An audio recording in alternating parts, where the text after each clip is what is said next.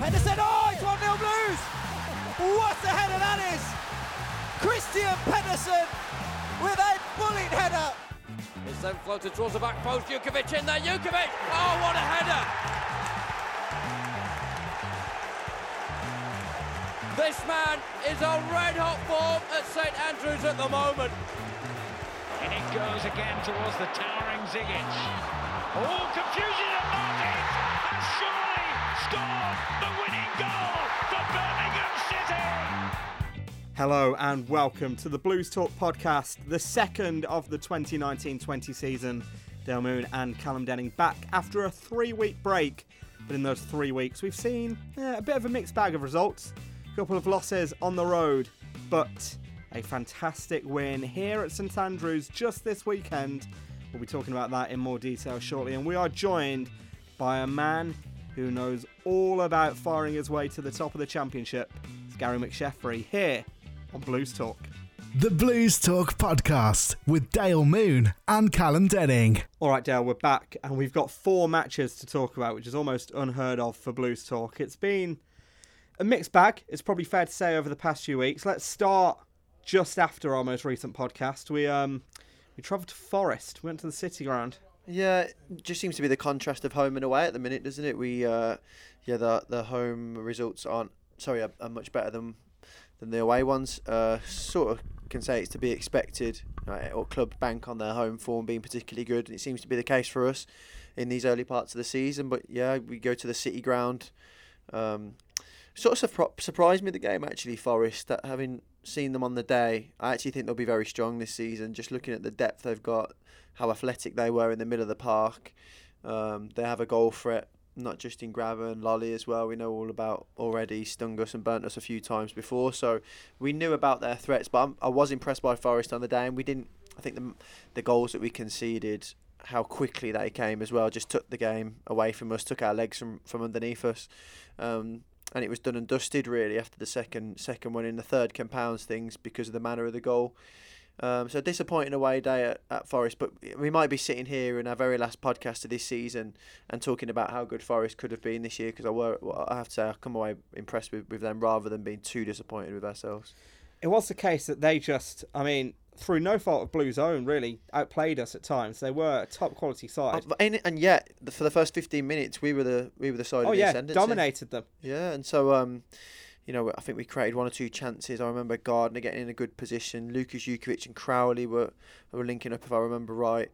Um, I think managed to create any of those clear cut goal scoring opportunities. We were almost banking on half chances and openings rather than than carving Forest open. I think the big challenge on that day um, was just having someone that could run Michael Dawson at mm, you know mid thirties, stiffer than he was ten years ago uh, in his prime. Uh, you want someone buzzing around those ankles of his and making him turn and run into areas that he don't like and pulling him each and every way. And they had quite an easy-ish afternoon in the sense that they could defend nice and high, knowing that we didn't have a player to run in behind. And, and I think we'll allude to the fact that injuries have plagued sort of those sorts of players who would get us up the pitch. Jacques Maghoma, Jefferson Montero, the sorts of players you need to get us up the pitch and counter attack. And so it was an easiest afternoon for them defensively. Midfield wise, they were athletic, but they used it well. And then little bits of quality and lax defending on our part uh, meant that it was a comfortable afternoon for Forest, which is disappointing from our point of view.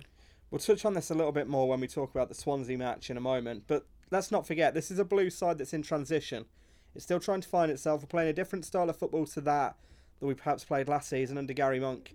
But even at Forest, like you said, those opening 15 minutes, the early signs were promising. I think that's going to be the story of this early few few weeks and months of the season. Is you'll see Blues in flashes, fits and spurts of the capabilities of what we can be. Uh, it's a case of trying to extend those minutes into 45s, hours, 90 minute games where we're in full flow, and that might not happen for another few months, few seasons. Perhaps you see us at our very best. Um, so at the minute, we're having to just try and profit from those spells of 15, 20 minutes. Make sure when we are on top, we score the goals. um, and the chances that we create. And I think uh, that's going to be the biggest challenge when you have a team in its infancy with so many new players, not just to the club but to the country and to the league itself. You they get you, you're going to expect those inconsistencies Mhm. married up with the fact that we've still got young players in the side as well. I mean, Villalba's young, Crowley's not old. Steve Seddon. Seddon, H- Harding, these aren't players that have played three, four, five seasons in the championship. So inconsistency, I think we can come to hope for. I know, we we don't take no uh, pride in saying it, but ultimately, I think when you consider all the factors involved, you can't expect Blues to be at their very, very best in August, September of a new season with so much um, change in the summer. Well, best thing about that was we had a chance for an instant rebuttal, a midweek home game against Barnsley on that Tuesday, and delivered it. Yeah, they did. Um, credit to them because you always want a response. You know, the players will come away from Forest, you know, annoyed, disappointed, frustrated, but um, to then bounce back very quickly on that Tuesday night at home in front of our home support, just seems to we seem to have a different attitude, a different confidence about us when we're we're at St Andrews. And um, although for 60 minutes, I mean, it was a bitty, horrible game. We couldn't get any momentum going, and Barnsley, of course, are scrapping for points. Got one of the youngest sides in the division, so lots of youthful exuberance and energy and hunger among them. They just lacked a little bit of quality on the ball, and that meant that we could then be the side in the second half that could push. And you know, you look at certain games, and I think to, to what Kevin Broadhurst always mentions is that as a manager. On the 55 hour mark, you sometimes stand there in the tech technical area, and when you're pondering changes, you think, right, before the game, I'd have settled for a point. I'm not saying that was the case in this Barnsley match, but there will be games this season where Blues will go away from home or come up against tough teams. And pre-game, in the back of Pep's mind, Paco's mind, a lot of supporters watching it would have thought, okay, I'll probably settle for a, a one or a nil nil here and get away with a point. But then as the game transpires, you reach 60 minutes, you think they're there for the taking here. Um, and I just think um, I just think it's what Blues were looking to do against Barnsley and Lukas Jutkiewicz is just I mean in those positions there like, there is no better player we keep saying it in this division to hang a ball up to the back post uh, his goals have all carbon copies of each other at the minute but Three this season. well, at the end of the day, whilst it works, um, I mean, he he he depends on that sort of service, and the the the big um, the big challenge for Blues is just to make sure the service is right, because if it is, you know he's going to be there, and yeah, heads heads us into the lead, and uh, away we go. And I think that first goal's always crucial when you get the breakthrough and you feel like you're on top. Then, so um, yeah, we we put Barnsley away. I mean, if you don't feel sorry for teams because you'd imagine. Barnsley would be down there scrapping this season just because they're a newly promoted side, very young, and inexperienced side as well. But home game against a newly promoted side, you want to win, and uh, thankfully we did. Touch on that Giménez goal. We spoke about Juki's, but let's give Giménez's goal a little bit of a focus because what a strike it was. Ball coming in from the left from mm. Steve Seddon. Mm. Great touch from Jimenez into the box. Deft little chip over the keeper. It's what seals the three points. And what a way to mark your home debut. And didn't he enjoy it? I mean, you look at the response on his social media channels alone. He, he dined out on it for about seven days. Fair play to him. I'd have done the same. Yeah, yeah, I mean, it's just dream come true, is it? I mean, he yeah slides to his knees in front of the Tilton, but pleasing that both fullbacks are involved in the goals. Wes Harding down Yeah. one side for, for Lukas Jutkiewicz, and then Steve Seddon picks out just a phenomenal pass. You can see it's on. It's one of those where everyone in the stadium can see if he gets his head up, it's on, but then can he execute that pass? Um, and he gets it just inch perfect. Credit to, to Alvaro as well. I mean, his first touch is in front of him to keep it away from the defender who's making a recovery run, and then to, uh, to lift it up and I think it's up and just to the side Yeah. of the goalkeeper, drops inside the post.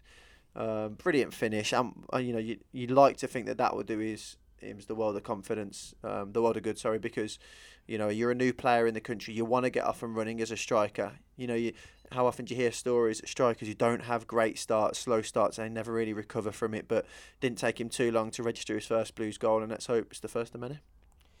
We can but hope. Right. Well, that was uh, the first two games after our most recent podcast. I think it's about time we give ourselves a little bit of a break here because we've got a bit more analysis to perform. We've got Swansea and we've got Stoke. So let's hand over to, again, not to put ourselves down too much, an actual expert. a man who has been there and done it all. He got Blues promoted in 2007, one of Steve Bruce's many signings, as he'll touch upon spent a good few years as well, and no strangers, of course, to our, our co-tenants at St Andrews this season, Coventry City. It is the one, the only, Gary McSheffrey. The Blues Talk Podcast. Right, Gary McSheffrey. What the hell are we doing?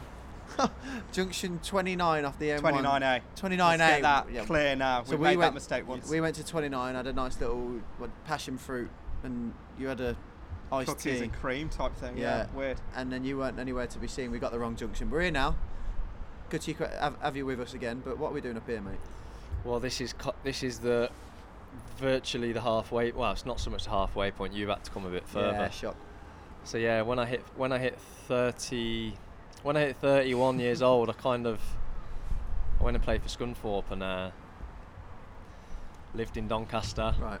Uh, met a, met a partner, had a couple of kids, and I'm still there. And now I'm working there. So so yeah, it's half hour for me straight from training, and a bit longer Yeah. for yourselves, isn't it? But, How'd you uh, find the Grim North, mate? What's it like? What's it like up here? Um, it's as you go as you go a bit further into Yorkshire, it's, it's all right. Yeah. it's not too bad where I live. South Yorkshire's there's a lot of clubs around there, quite a Yeah, lot yeah. going on. yeah. Um, this is that middle ground. This is that grey area. So Yeah, we've, yeah. we've come and met halfway around Quite literally a grey area as well where we are at the the, moment, Derbyshire, the Yeah. Derbyshire way. Um, but nah, it's all it's all good, isn't it? Now you're in your Doncaster tracksuit, mate. Tell us a bit about what you're doing now, currently, like you say, living up here now and working with Doncaster Rovers. Yeah, so kind of um, wanted to. Didn't plan on retiring to be honest. I just thought, oh, keep playing, keep playing, and keep nicking the years, and that's what it got to in the end. It got Mm. to you're nicking years, like, and you're thinking, you comfortably, you can comfortably play at the level. You know, you've got a lot to offer, but the, the lower down, the, lo- the lower down you went, you kind of um, the the clubs are the clubs. I think they're they're looking to, to have assets. You know, they're they're always looking for that next one they're going to Yeah. make money on, Yeah. ra- rather than, well, should we get? Don't get me wrong. There's quality in the squads, but I think in these lower leagues, once you hit 30 and above, you you looked at it really as probably finished. hill, You- yeah, you're done. You're done. You're finished. The odd few keep going, and they've got the respect that they keep getting the year contracts. But that's what it is. It's year contracts. Yeah. and to be fair, you're always on your toes because you have to produce, you have to perform each season to earn the next contract. But it's almost like you look now in the in the champ and the prem, and you can you can have a bad two years and sign a new deal. Yeah. You know, it's it's a strange one. But um, so I was so I started coaching as I was I was training with a youth team to keep fit. And uh, they wanted me to join in and be the assistant youth team coach. So I started the role whilst I was looking for a club, and then club never come Yeah. and uh, I'm still there. Like about six, probably about 16 months ago now. It was literally the beginning of last pre-season. Yeah. So 14, 15 months. Um, and yes, I've I've been with the youth team ever since. Um, youth team are really developing now. They're doing you know doing quite well. We've got Mm. some good players and really getting a bit of a you know a our DNA if you like Yeah, of how yeah, we play. and- and yeah, and it's it's coming together really well. Um, but also I've also just started taking over the 23s as well. So it's kind of like a dual role at the minute. Yeah, Still doing the 18s and the 18s match day, but also doing the 23s match day. So Do you have aspirations of going to be first team manager, or are you just happy coaching Um, for now and learning? And yeah, I, I've always said if, if it happens in the future, it happens. At the minute, at the minute, it's not for me. I just want to I want to make sure I learn my new trade, if you like, Yeah, and, yeah. and learn the ropes. And, and if anything ever does happen, I need to be ready for it. Um, Yeah. But at the same time, you start dipping your toes into first team level. You you're on that um, you're on that roller coaster again as a player where you don't really know where you're going to live. yeah, short term is Yeah, it's a lot of it's short term and settled at the minute. The you know we're we're expecting another baby. So Congratulations, we- mate. Thank you. So it's it's it's nice to ha- be in this role of development football, if you like, because it kind of gives you a bit of stability and Yeah. you can you can plan a bit where you're living for the next few years and. That's definitely the, the role I'm going down at the minute. I'm learning quite a lot at Doncaster. Some some parts good that's going to help me in the future football wise. Some parts off the pitch like the things that I'm dealing with at the minute with uh, a 23s group that's not really a full squad. It's Yeah. a it's a bit of an in between group. So some days you've got small numbers. Some days you have to join them in with the 18s. Um, so so some things I'm learning quite early Yeah. of of you know how not to do things in a Yeah, way as well. So um, hopefully it can all knit together and in a few years I can you know be be a good coach in whatever it is I do. Yeah. Well, on the way up here, we were talking, me and Cal, just about the timing of this chat with you today because Jude Bellingham at the weekend, as I'm sure you probably saw, became our youngest ever goal scorer. So after breaking Trevor Francis' record, our youngest ever player in the Carabao Cup, then to play in the league, and then to score for the club as well. 16 years and 63 days, I think it Yeah. was. But you at one stage were one of the youngest players to play in the Premier League. I think you were 16 and 190 something days. Yeah. What's it like to be that young? The spotlight's on you, and you're the golden kid for a little bit. Um, obviously, mine's going back 20 years, isn't it? 21 years, 16 and 198 days it was, and uh, it was. I didn't see it as a honestly at, at the time. It was all a bit surreal, Yeah. crazy. I was, for, I was having a good year in the youth team, you know, and I, I knew I was going onto the pitch and I knew I'd score goals, whatever game, whether it was reserve game, youth team game Yeah. first team, a couple of in-house first team training games. I knew I'd go onto the pitch and score goals, Mm. whatever the opposition. And uh, when you, you got that confidence, but I was literally playing a youth cup game on the Friday night at Highfield Road, and we, I think we beat Sheffield United four 0 and I got, I was on, I was on a hat trick, and I got bought off after about an hour, and I'm Fuming. I'm fuming. I'm thinking, what's going on here? Like, I want the match ball, and uh, to to the news of Richard Money and George Mackey, my academy managers and youth team coach, telling me that Gordon Strachan had pulled me off from the stands, and I'm on the bench tomorrow at Aston Villa uh, for my Premier League debut. And uh, yeah, I got on. We won four one, and it was it was a great day, quite surreal, and goes over your head a bit. You, you don't Yeah. really. I didn't really get an opportunity to take it all in, and I can only imagine now for Jude that it's it's crazy. It must be crazy for him now because all, Mm. with all the social media now, I mean, it, it was. I had a, don't get me wrong, it was in the local paper and that, Yeah, the yeah. Coventry Telegraph, and locally I was in the spotlight for a bit, but it blows over. Right. Um, but I can I can only imagine now. It must be. You have to be fair play to him. I've seen how he I've seen how he conducts himself. Yeah. I've seen him speak in interviews, and he seems the he seems the full package. To be fair, off the pitch, Yeah. I haven't seen too much of him on it. I ain't gonna lie, but to be playing for Blues at that age, you must have a bit. And Yeah. uh, I've seen some videos as, of him a ki- as coming through the academy as a kid, and he looked he really looked the part. But I'm really impressed with his interviews off the pitch and that. And uh, for for someone so young to deal with the the spotlight now in, in the modern day, you know, fair play to him. I take my hat off to him and Yeah. wish him wish him a great career because, you know, one thing I would say to him, it goes it, it does go like that, with a click Yeah. of a finger. Yeah, amazing. He, um, like you say, maturity wise, for 16, he's like well beyond his years. Mm. Like you say, you listen to his interviews, and at 16 to be saying just the way he delivers his interviews and Incredibly how thoughtful he is, yeah. and you know, the way he says things. Did you have that sort of maturity, or did you? How did you stay grounded? Because he seems a very grounded lad. But when you told how good you are, and everyone, everyone would have known that you were the next one to come through. Did you have that chip on your shoulder, or did you remain grounded? Did you have good family around you to keep you? Listen, I, I was always I was always grounded, um, always approachable, always, uh, probably a bit, probably a little bit shy, and Was? I was probably a little bit uneducated in, in that side of the game. Yeah. You know, it was all about football back then, and fair play now. You look at you look at the academies now and see what Christian's doing at Blues and stuff, and uh, the syllabus, the the the four corner Yeah. work that, that they do now in the syllabus, psychology, tac, tech, physical things, and uh, they are prepped. They're prepped well now, and if Yeah. you if you're a good player and you're coming through the system, you you know the it, it's their role to really hand them over, being prepped, Mm. not only on the pitch but being a well accomplished person as well, and, Mm-hmm. and you can see they've done a great job of him. What was it like being from Cov and being that man? Do you remember it as a 16 year old, 17 year old, your mates around the place? Especially in a local derby as well, making your debut.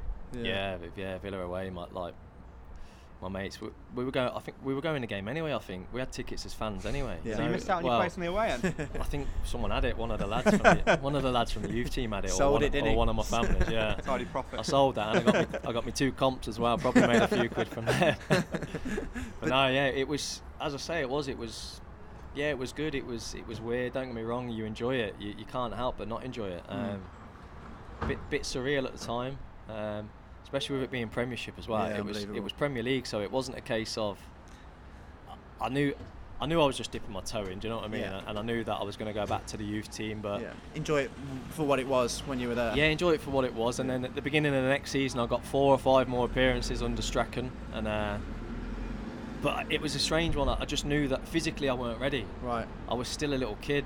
I was Hmm. still a little qui- little little boy really. Um, in the youth team games, I was back then. I was quite sharp and Yeah. rapid, and I knew I'd score goals, but Physically. physically when you're playing against the men, especially like yeah. Premier League players, you you don't realise how robust they are until Yeah. you until you come up against these fellas. And and even now, the game's gone on again. It's it's developed again, and Yeah. it's and it's we're in a new era of like a lot of, a lot of them prem players now. They're machines, aren't they? Athletes, You know, they're athletes. They've got big legs. They've got no body fat on their upper Yeah. body, and they're just they're just really dedicated now and de- develop develop a lot better than, than Yeah. what we did in the past. Yeah. You played for England in under 18s and 20s? Yeah. Any big names part of those groups? Do you remember any of Did anyone go on to do anything? Yeah, lots, lots. We had um, the 18s group. We had um, we had Gareth Barry in the midfield with Joe Cole and Michael Carrick. Um, It's a great group. It's a Crowd- great midfield. not bad yeah, company. Yeah, Great midfield. Um, Prutton, Prutton was in there. Yeah, now yeah. he's obviously big in Sky Sports, Of and course, he yeah. Prutz was there when he was at Notts Forest. Um, we had yeah, we had we had a good group. You know, Defoe was in it. Jay Bothroyd. Oh, it's a um, great group, really, when you look back. They all was. went on to have good Dan- careers. Danny Webber, they all, all went on to, a lot of them went on to have good careers. And then at under 20s, it was the likes of Andy Johnson was there as well, AJ, AJ, back in the day. Peter Crouch was involved. So there was there was lots of players. Chris Kirkland, Stephen Bywater, some good goalkeepers.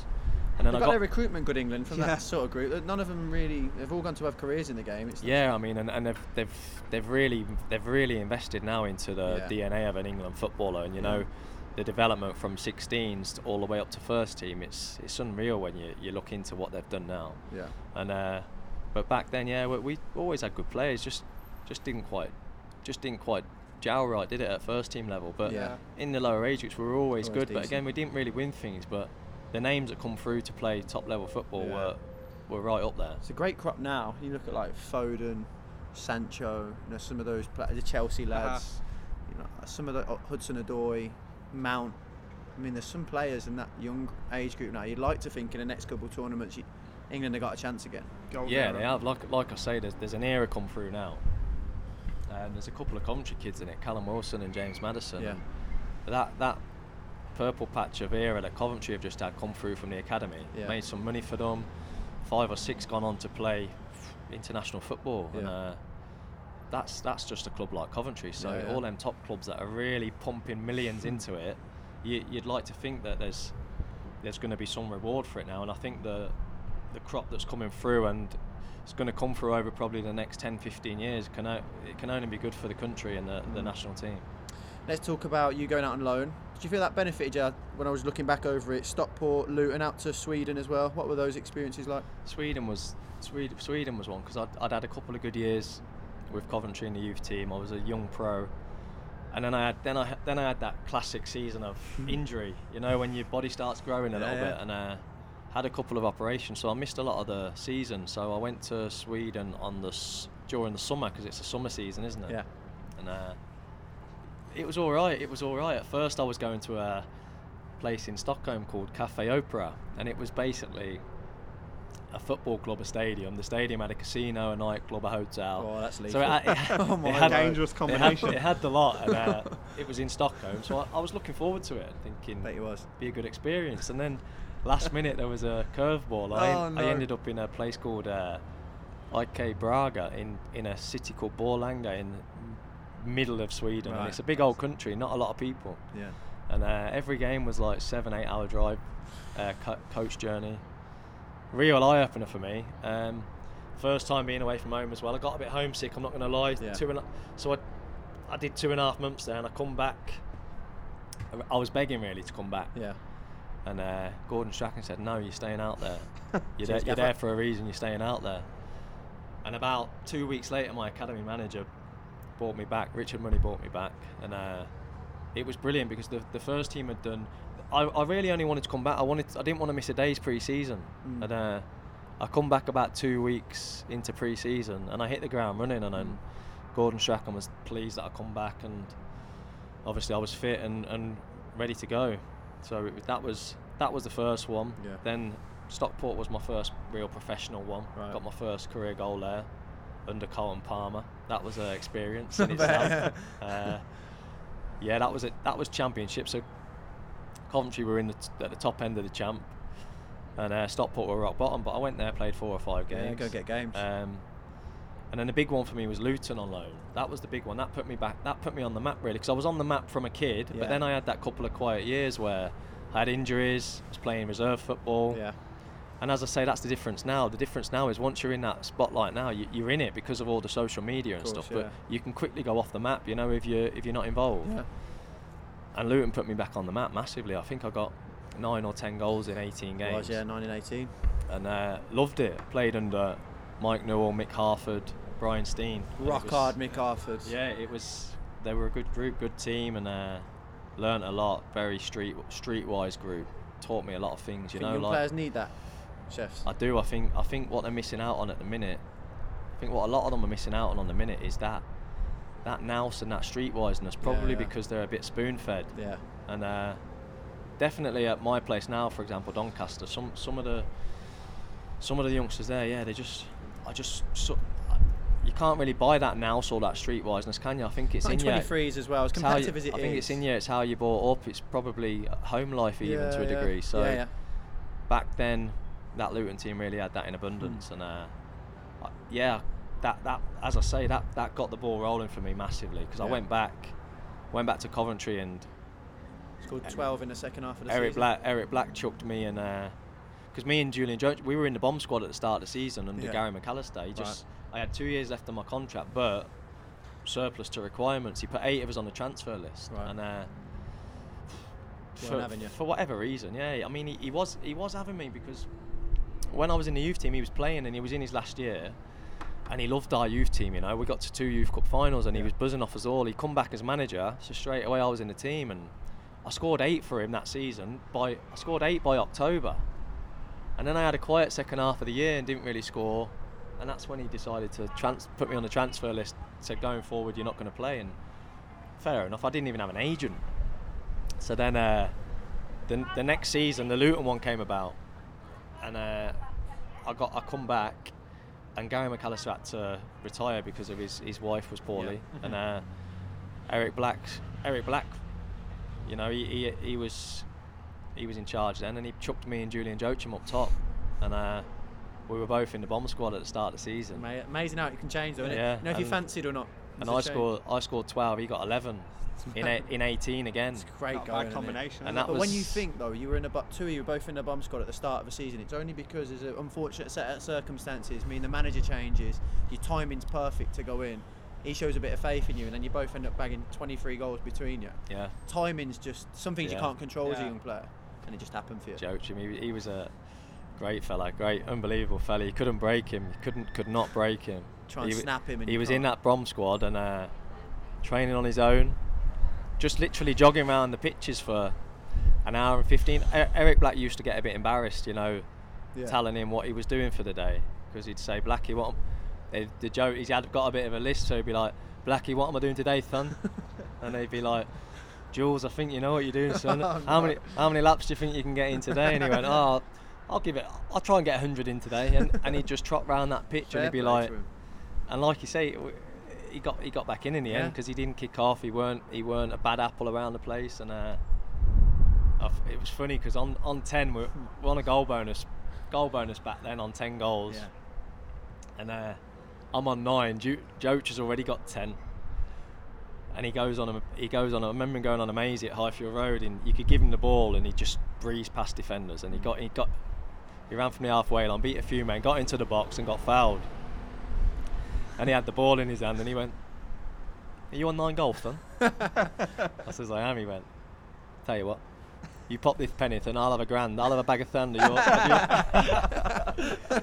Give me a grand of your bonus." Did you get a grand? He didn't get a grand. He just, he just got a top man. Yeah, cheers, mate. But uh, play to him. but no, it was good. But yeah, f- funny things like that happen, and that was that was the big loan for me. Yeah, that put me on the map. And then I went went on to have three solid seasons at Coventry. Really, really good seasons at Coventry in the champ. And that's when I come to Blues. Yeah, I was saying the- first one back with club, you scored 17 goals, but you got 11 yellows that season. Do you have a temper on you? Were you just an awful tackler? Or She what? used to whip- How were you picking She up used to whip the shirt off, didn't they? every goal? no, no. They, they started getting um, they. I think I got five pens. I got five in that in that run of 17. I got five consecutive home penalties. I think it's still a record. right. And um, at, Hi- honestly, I'm not being funny. They started thinking, oh, he's, he's just winning pens rather than, and I was getting buried. I was getting fouled, Yeah, mate. and uh, yeah.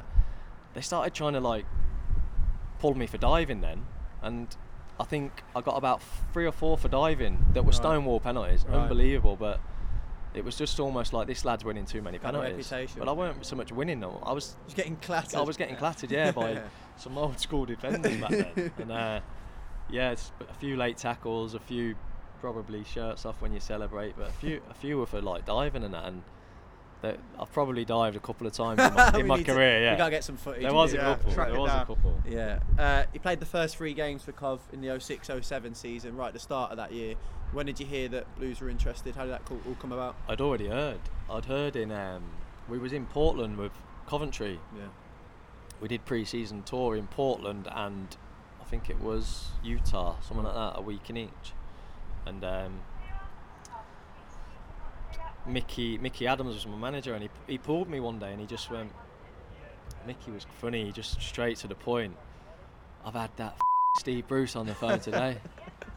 said I said, yeah, what, what Steve Bruce, what Birmingham manager? Yeah, wants to buy you for a million pound. Told him to f off.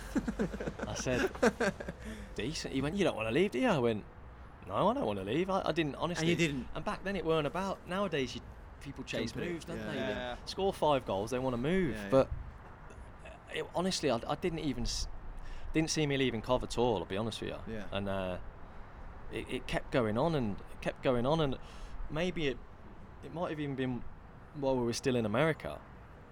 He's pulled me again and gone. He's he's he's rang up again, up, up the offer to like 1.5 or something, and I'm I'm going. Look, well, I, I don't rush. know. I don't know what the crack is. So Mm. all I'm saying is, like, my head's on staying here, and that was the first time there was ever really speculation on me me moving anywhere. And uh, so it, it went on for about a month. Went on for about a month. Like you say, I played three for Coventry. Um, Head was in it though. Head was on the yeah, game. my head was wasn't in it. I mean, I scored the winner in the first game at, against Sunderland at the Ricoh. Um, and then we played Southampton away, I think, and Cardiff away. And I think literally my second Blues game was back to Cardiff Right. and lost both games. lost both. But yeah, no, desp- so it went on for about a, a month and uh, eventually the bids kept go- going up and it was what it was and then as it then as it gets closer and closer and then you actually have a chat with Steve Bruce and You hear the dough. you, you, you, you, you actually know that someone of his caliber really wants you and that you're his you're his main you're his main um, target. And then the, yeah then they talk the dough and it's like tripling your money. You, you just think well Why hold on a minute. And then to be fair to Coventry they they were still digging deep digging their heels in and said look we'll we'll try and match the money. And I was like well well if you do well if you do then going really champ to champ for me I looked at it at the, at the time I looked at it as a bit of a sideways Sideways, movement. yeah, yeah. although Blues had just come down but then Mickey Adams basically pulled me. He said, "Look, if you want to go, you're going to have to put a transfer request in. We ain't. The club can say what they want, but they're not going to afford to pay you that money." Yeah. And I said, "Look, Mickey, I can't. I've got to live here, mate. I'm, I'm Yeah. from here. Yeah. Um, it's my hometown club. I'm not putting a transfer request in. I don't even want to leave. Yeah. The club want the money for me. I know the club want the money for So me. they- if they want to sell me, sell me. But if, if you could nip it in the bud if you want, but you just keep just wanting more money. Mm. I says so. You, you know, you, you need to you need to be honest with, with the fans and that. And Mm. well, I'll I'll happily say it's a mutual thing Mm. because I can't turn this opportunity down. When I looked at the Blues squad, when when I got there, and I thought uh, that first two da first day's training, yeah. and I've I've, I've got out the there. ball. I've got out there, and um, Eric Black's putting a passing drill on, and David Dunn's fizzing balls into me, and I'm like, this is the standard, this is the tempo, and like Bruno N'Gotty's just lighting his cigar and that, but but just classing everything he does. Yeah. Jai Jaïdis of this world. They'd Yeah, just yeah. come back from like World Cups Mm. playing for Tunisia, and and Gotti was obviously a French legend. Yeah. And I'm looking, thinking this is a squad. This Clemence, big, big, tiny Taylor, uh, Matty Upson, Cam Jerome there as well. Cam, Cam had just come, Neil Danns had just come. So it there. was it was a summer where basically Bruce probably got rid of about 15 and signed maybe 10, 11 English players. Like good English. Champ yeah, good, quality. good, yeah, ready for the level. And uh, just just went into that group like a duck to water. Honestly, just Yeah. felt part of it and hit the ground running. Didn't score for a while, but I know my, my performance levels were up there, Yeah. and we were all just at it. And, and then he signed the three from Ar- no, the three from Arsenal were already there as well. Yeah, on Larsson, loan. Bendtner, Bendtner, Larsson, Muamba. Muamba. So it was re- really good group. blend, good group. Yeah, the experience was the experienced players were unbelievable. Maik Taylor Yeah. Got on with them all great. I was right- addressing right like some start. jokers in there, some big characters in there. Yeah, it was. It, it was. It was good. We had um, there was some. Yeah, there was some characters, but there was such good pros in there. Yeah. I remember we went five without a win, and Bruce's job was on the line a bit. Mm. I think we lost to Norwich at home, and, and the next day he really had a really had to pull, clear the air meeting and pulled everyone and basically said to everyone, I've, "Listen, I've brought you all in here. You're all on good money, made you all a, lo- quite wealthy men. Start giving a bit back now." And from that day, we went. I think that was when we went 13 unbeaten. Right. I think 10 or 10 or 11 of them might have been wins. Yeah. And Steve Clemence really was the one that pulled us, started it off. Because I remember, I remember there was a League Cup game. I don't think I was involved in it.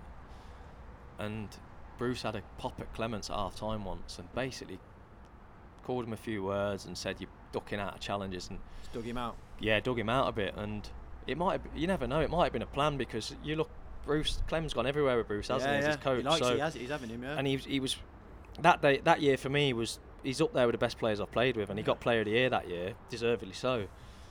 But I remember that night, I remember that, and I remember Clem giving a bit back, you know, gutted and disappointed that he he sort of said he'd duck Yeah. out of a tackle or out of a header. it's just a slight in your character, that isn't it? it is, yeah, and and you could see that he he react he responded in the right way and Yeah. honestly led led the lads. What a captain he was, you know, and just just set an example on the pitch that Yeah. you could only follow and just just r- raise your own game for because of that. Yeah, yeah. I'd have sulked, I think. Yeah. The manager just point me out. Off in the corner. Yeah. He definitely he had a salt for a bit. myself. yeah, he had a salt for a bit, but Any manager ever, ever come at you during your career anywhere? yeah, yeah, a good few. That's probably been my downfall. like. That's probably my downfall. Like I've seen What for though? I've seen people just take things and just deal with it and just be so easy to get on with and they just keep getting them two year contracts because they're so easy Keep the mouth shut. they're so easy to get along with Yeah. and I think if I didn't agree with something I was always kind of one to just stick up for myself a bit or, Yeah, yeah. or ask why or debate it a bit. I don't ever think it was in a I don't really think it was in the wrong way. I just think I always kind of had yeah, that's probably my downfall. Should have probably just piped There's down. There's quality to it though. There's quality Yeah. to that though. Having a strong enough player to go back at someone if you don't feel like it's right. It's rather better gets than you respect as well if you stand up for yourself. Yeah. But yeah, I mean, one year but there was- contract. Yeah. yeah. There was a couple of times though. I mean, there was there was one occasion when I we went to Sheffield, I think, Is it Blues? with Blues with McLeish and Roy Aitken and them, and uh, we lost two one at Bramall Lane. I think it was the third. I think it was we'd, we'd gone up my f- my third season, so it was back Yeah. in the champ. Gone Yeah. up again that year, but it was we were falling into a little bit of a poor performances again, and kind of like asking the players what's going on, what's going, what could you be, what could you be doing better? And I remember sort of saying, well, I think we all need to have a little look at ourselves in the mirror. Are we all doing enough? And I, think that that finished me really. Yeah. That finished me because I think I was flagging something up that quite a lot of players wanted to say. You're the one that said it. But looking back now, just just keep your mouth Just shut, keep up, your head Jeff. down, and get on with it. Get that two-year and, contract. and I look back now and I think, you know, you, you're kind of you kind of always look for a bit of an excuse, but you're looking. If I looked in the mirror now and that third season, for example, I I was in, I had bad injury, but when I did play, I was performing such Poor. poor standard Mm. that there was no surprise like McLeish weren't playing me that year. Do you know what I mean? And Yeah. it takes you to grow up a bit I to, agree. to be a bit more humble and suck it in and go. You know what? Especially now coaching and you see the con- the dip in the form or consistency levels of players. You look back and say, yeah, you know what? I wasn't good enough then, No. and you're probably always just looking for an excuse. Yeah. One of the memorable games from that little era was that Newcastle win in the cup, FA Cup, yeah. five one. Do you remember that one? Because that was quite Yeah, a I do, that's yeah. a big old win. That one. Yeah, it was great. It was. Um, we- just scraped the draw at home, didn't we? Yeah. Seb Larsson with a last-minute Uh-huh. equaliser, I think. Got the replay, and yeah, Bruce. You could tell. You could tell with the gaffer when when he was really up for something. You could tell, and uh, Yeah. he was going back home when he back Yeah, up to that's it. Newcastle, and he was really. Really getting the boys up for this one. Yeah. You could tell he wanted to win it, and uh, that's when Bruce really earned his money. You know, you know, in that changing room from about quarter to three onwards, or if it, if it was a night game, the about players. ten minutes before kick-off. What was he like? Was he, was he a motivational talker, or did he just give one or two a nudge? Or motivational. He's he's um, the firmness of his voice, Right. tempo he talk at. You knew he weren't messing about, Yeah. and you knew it was time to work. And whatever's gone on in the week meant nothing if you don't go and perform now for the fans. A lot of it was always aimed at the pundits, you know. yeah, In a in a city like Birmingham, very workmanlike. They've worked their socks off all week. They get Yeah, their yeah. money. They want to come to St Andrews and get entertained and. Let's go and put a show on for them and that, you know, and, and give them everything.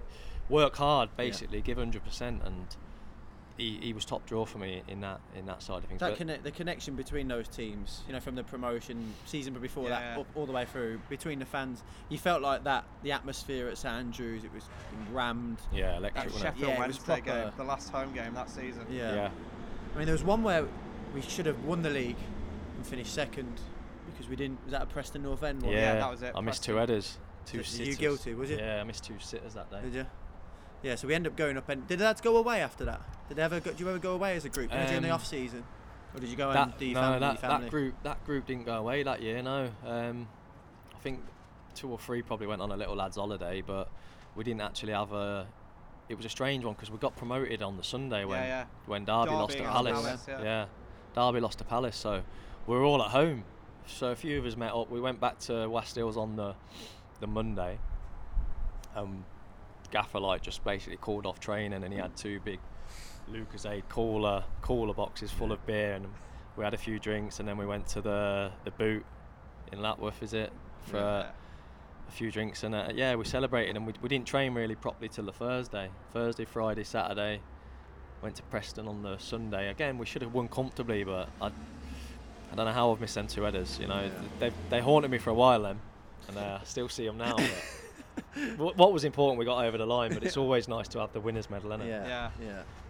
Yeah. But going back to that uh, Newcastle night, yeah, that was a big game. Yeah. The FA Cup, real, felt- you felt like everything was. come together. We absolutely And that team played through them. We cut through them. It wasn't a Newcastle team that were weak. Good No, no. team. Milner, Robbie Solano. Dyer, Yeah. Solano, Michael Shay Owen's Given in goal. They were time, prop. They went full yeah. strength for Newcastle. Yeah, we, we absolutely cut through them with some of the goals playing through the thirds, just Yeah, yeah. just breaking lines. It was DJ Campbell was on DJ fire that night yeah. on top. Cameron was on fire first half. Just Yeah. all come together, didn't it? innit? Even Bruno put one in the top. He did, stanch yeah. one. Yeah. Strike. Fair play to him. Then that season you go up, a few more players come in. I think Kapo, got Parnaby, De Ridder comes in. He changes it a little bit, tries to get those flair players in the team. It's a tou- tough going that Premier League season. Yeah, I think I think I think he'd got everything right the season before in in uh, in the recruitment, Mm. and then it almost looked like you go back to the oh well I can't trust I, I don't Yeah. think these are going to be good enough so Yeah. we need some foreigners in again and, and Yeah. don't get me wrong Kapo was good started the season really Smashed well one in at yeah Stamford Bridge. didn't he? Yeah. De Ridder uh, De Ridder had actually just played like a 21. under 21s tournament for for the Holland and I remember watching it thinking this De Ridder kid's a good player So do I. and then he turns up at Saint, he turns up at Wa- Wast Hills training ground, and I'm like, bloody hell, I better liven up here he'll want my he'll want my shirt, and you could see in training he had the lot. Yeah. I think he had one good game at St Andrews. He had a really good first half, and Bruce he got a bit gig- giddy and started Yeah. calling him gigs, didn't he? Yeah. And uh, but no, it was a strange. Dan was one of them. He Gigs.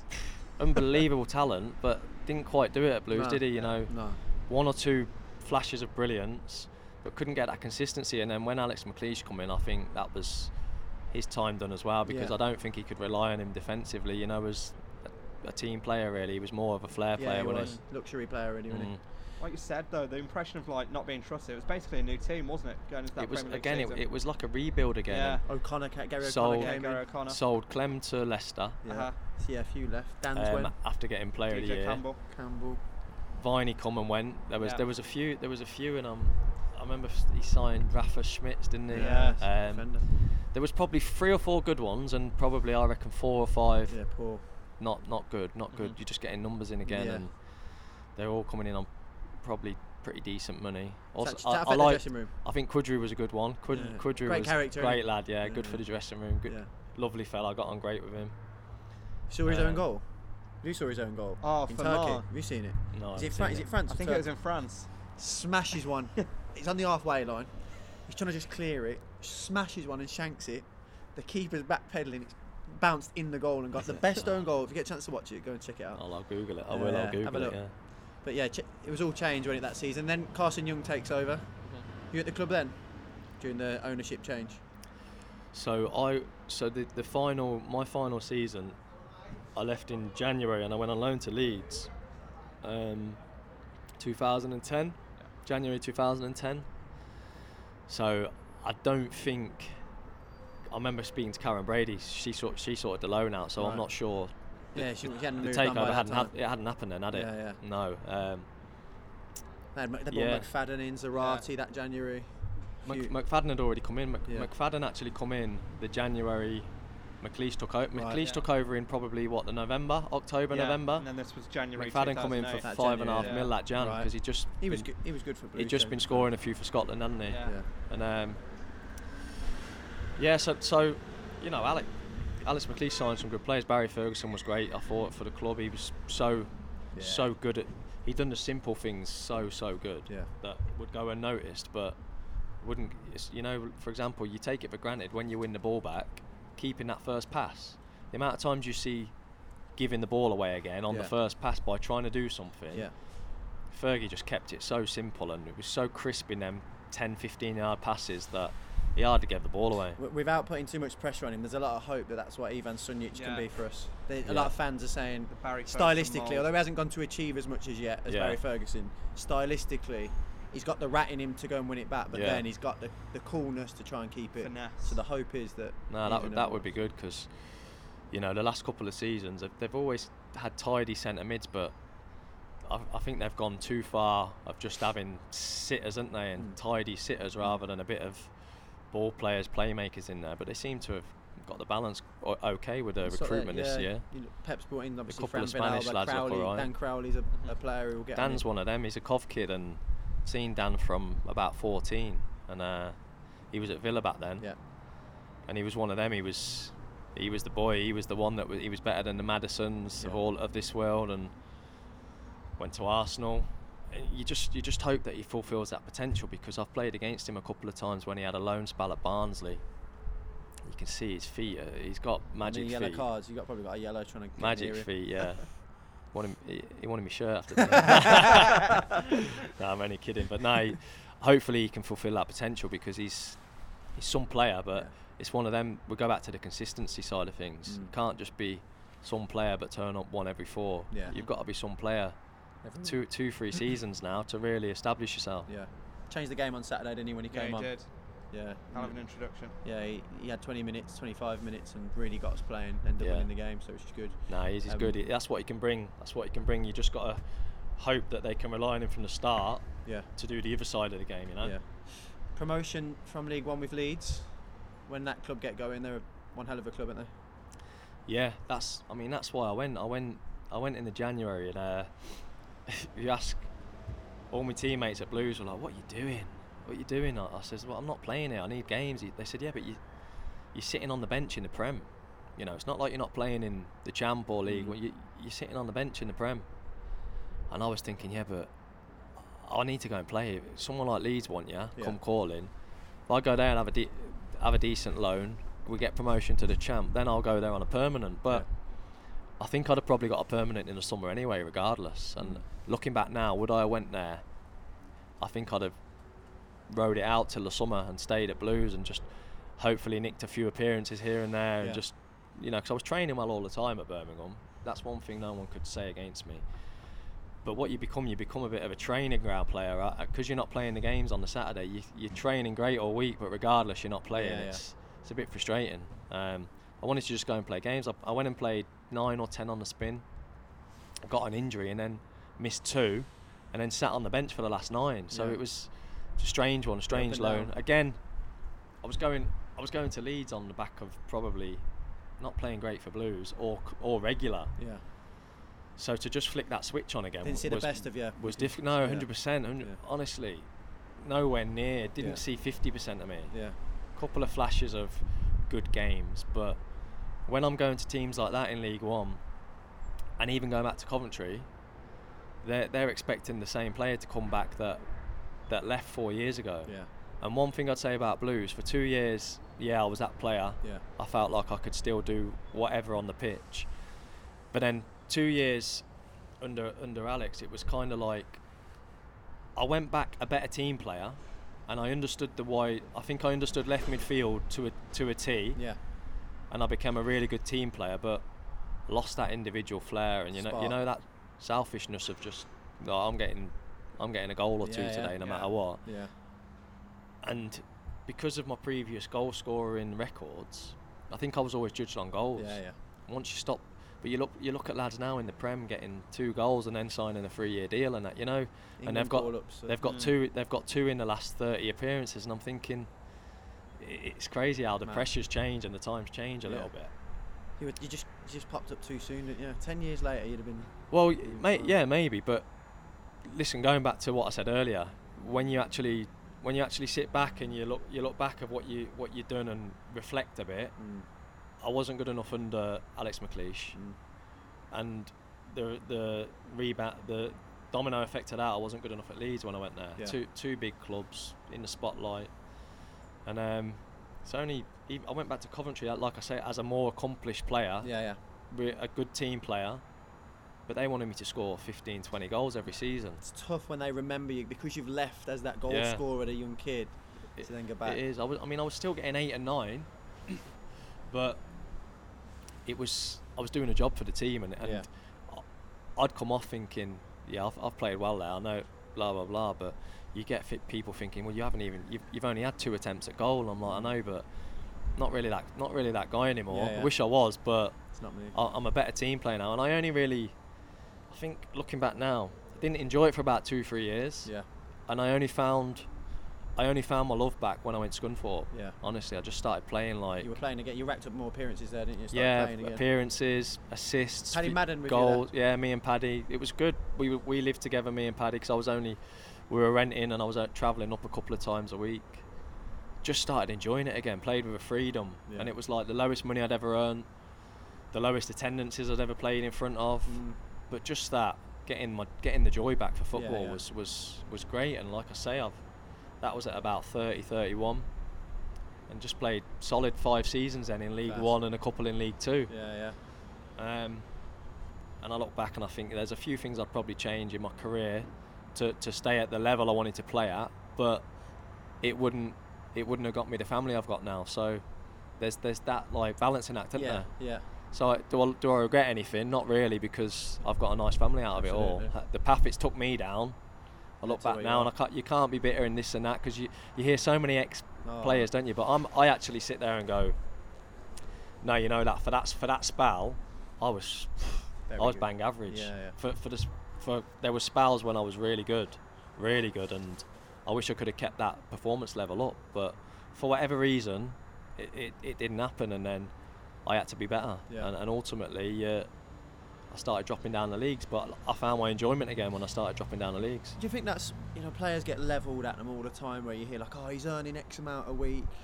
Sometimes it ain't about how much money they're on because if they ain't happy playing their foot and they ain't playing their It's football, no isn't it? amount of dough they'll be picking up at the end of a week can make them any happier. No, that it- make- that it- makes yeah, hundred percent. At the end of the day, everybody wants to be loved and rated, especially by the ma- the main man that picks the team, and Yeah. somewhat one or two people's opinions can can affect your career and affect your work. Mm. Yeah, you're still getting the money, so you can still go and buy nice clothes and a a car or whatever, but. Yeah. Nothing change. Nothing beats that buzz of running out on a pitch and scoring a goal. Yeah. Nothing. I don't care what anyone says. You don't get that adrenaline from anywhere else. No. Well, I've, I've never I've never found any adrenaline from anything else apart from out on the football pitch Yeah. scoring goals. It's it's, un, it's uncomparable. And that's why you started playing the game. Of course it is. Really? yeah. get the. Yeah, yeah, the riches that come with it's great, but the, ultimately, no matter what level you end up playing at, you started playing that game as a boy or a young lad, however it was, because you just love the game and the buzz that you got from it. So I don't think it matters sometimes how much money that, that these lads make. If they're unhappy and they're not playing, you best go out and play. Just go and You are, find you are, and, and that's what I try to tell that to my boys now, and um, just say even if it's even if it's at levels of like either stick National yeah. League North, you you got to go and play the games, and although that ain't where you want your career to pan out, that's that's the starting point. Yeah. That's where you've got to start, and Mm. even Blues Blues 23 Blues players will be going to them types of leagues, won't they? Yeah, and, yeah. and getting match A lot of young experience. lads that are So you can't be too um, arrogant and big-headed to, to drop to them levels to Yeah. go and get games. And, and as I say, as I started dropping the levels at, and earned the less money I'd ever earn. I mean, I earned more money at 17 at Coventry on my first pro contract. Yeah.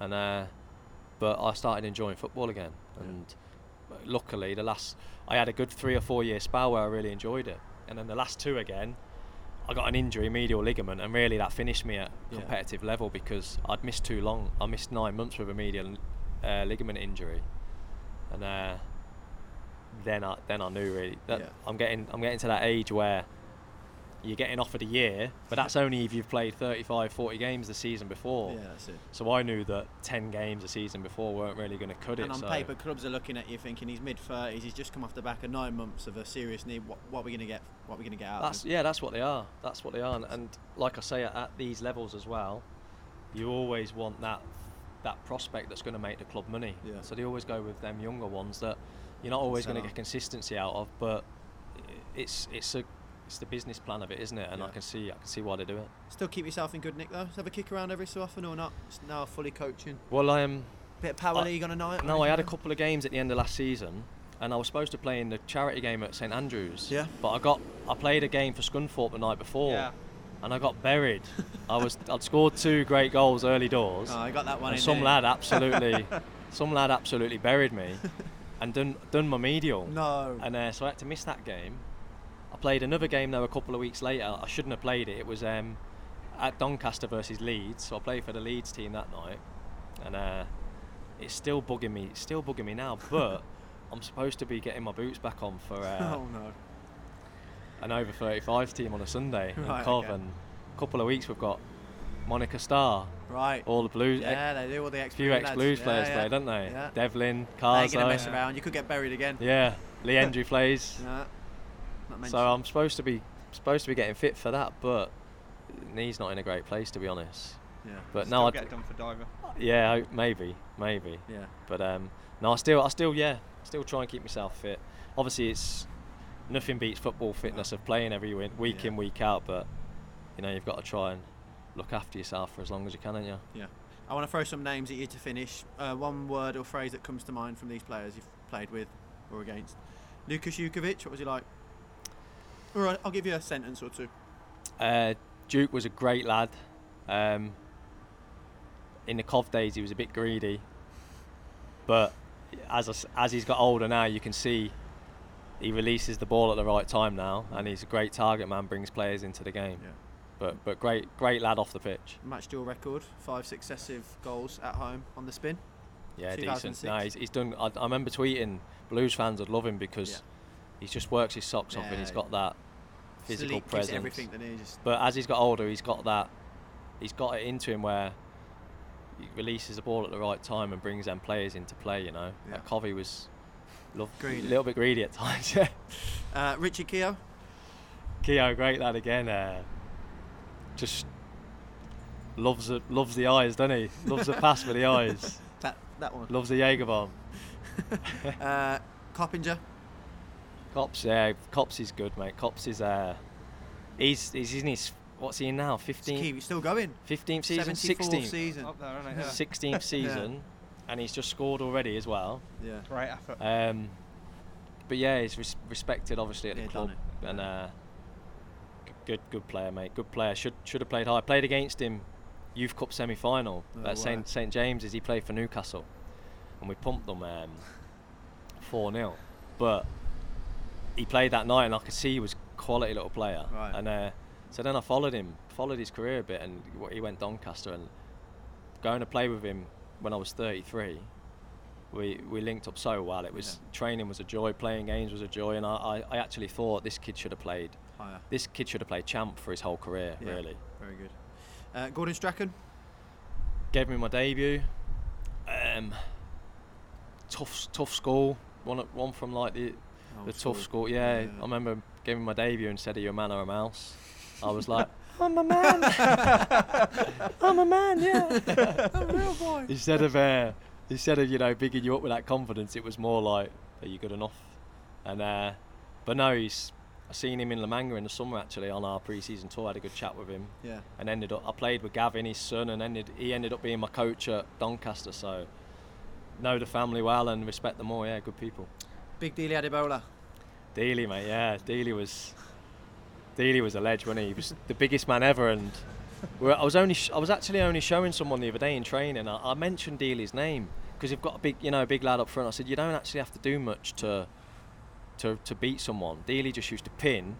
Roll. roll, pin and roll, Yeah. pin and roll, and as long as you weren't getting around that arm, he was through on goal Yeah, or he was was. the other side of you. He admitted that himself pre-game at the weekend. Yeah, his Saturday. signature roll was to pin, roll to his left, shift it to his left foot, and just drill one across. Right, goal. Yeah.